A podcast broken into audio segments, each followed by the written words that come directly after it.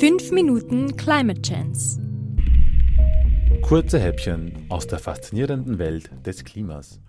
Folge 71. Würdest du GMOs pflanzen?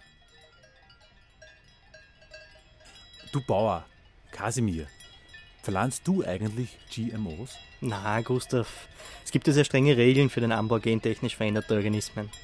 In Österreich ist keine einzige Sorte zugelassen. Darum gibt es auf meinem Biohof auch keine.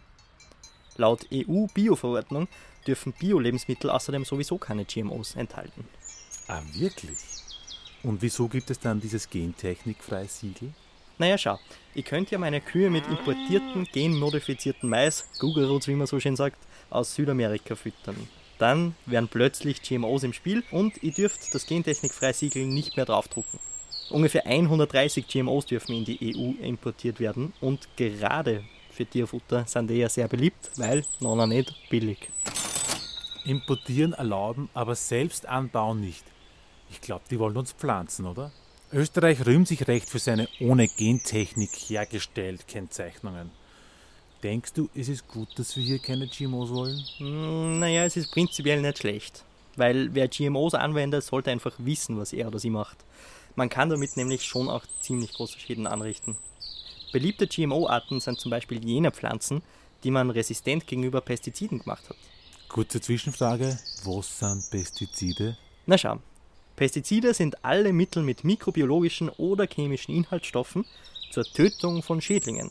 Also Insektizide töten Insekten, Fungizide wirken gegen Pilze und Herbizide sind Pflanzengifte gegen Unkraut. Hat man jetzt eine genmanipulierte Pflanze, die gegen solch ein Pflanzengift resistent ist, kann ich alles Unkraut um die Pflanze herum auslöschen und sie alleine und in Frieden quasi wachsen lassen. Wer sich da jetzt keine Gedanken über Artenvielfalt macht, könnte kurzfristig glauben, das ist jetzt eine gute Idee und pflanzt solche GMOs und behandelt mit Unmengen an Herbiziden. Man konnte also Pflanzen mit mehr Pestiziden behandeln als vorher und deswegen wurden übermäßig große Mengen dieser Mittel angewandt. Nur besteht dieses Feld dann nur noch aus einer Pflanzenart, oder wie? Das ist ja Monokultur extrem. Das ist fatal für die Umwelt. Völlig richtig, Gustl. Und außerdem haben bestimmte Pestizide gesundheitliche Nebenwirkungen, auch für uns Menschen. Halleluja.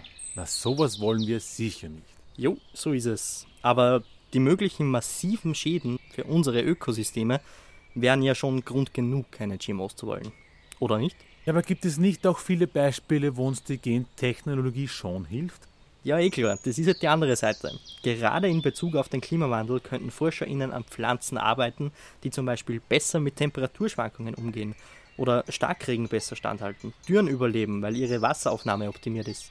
Nährstoffreichere Früchte erzeugen weniger Dünger benötigen, also der Fantasie sind da wirklich kaum Grenzen gesetzt. Also könnten wir mit weniger Fläche oder mit weniger Dünger dann mehr Lebensmittel erzeugen und weniger Ernteausfälle und das ist doch schon fast zu perfekt, oder? Naja, das ist alles eben geknüpft an sicheren Einsatz ausgewählter GMOs mit, Achtung, den richtigen Zielen. Ja, und wie könnte so ein Optimalfall jetzt aussehen für dich als Bauer? Lass uns mal träumen. Nehmen wir als allererstes mal an, bestehende Sorten, die wir haben, können wir irgendwo aus guten Gründen nicht mehr pflanzen. Im Falle, es gäbe dann ein mit modernsten Gentechnikmethoden entwickeltes Saatgut, sagen wir zum Beispiel Draht, Weizen, ne, kennst du? Dieser Weizen ist dann besser angepasst an die neuen klimatischen Herausforderungen.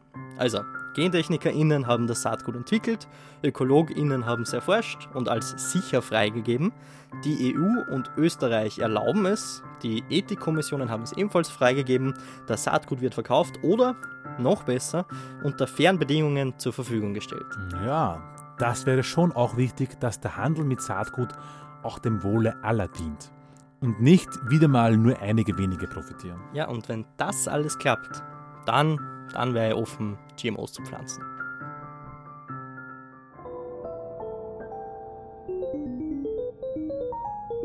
Fünf Minuten Climate Chance. Kurze Häppchen aus der faszinierenden Welt des Klimas.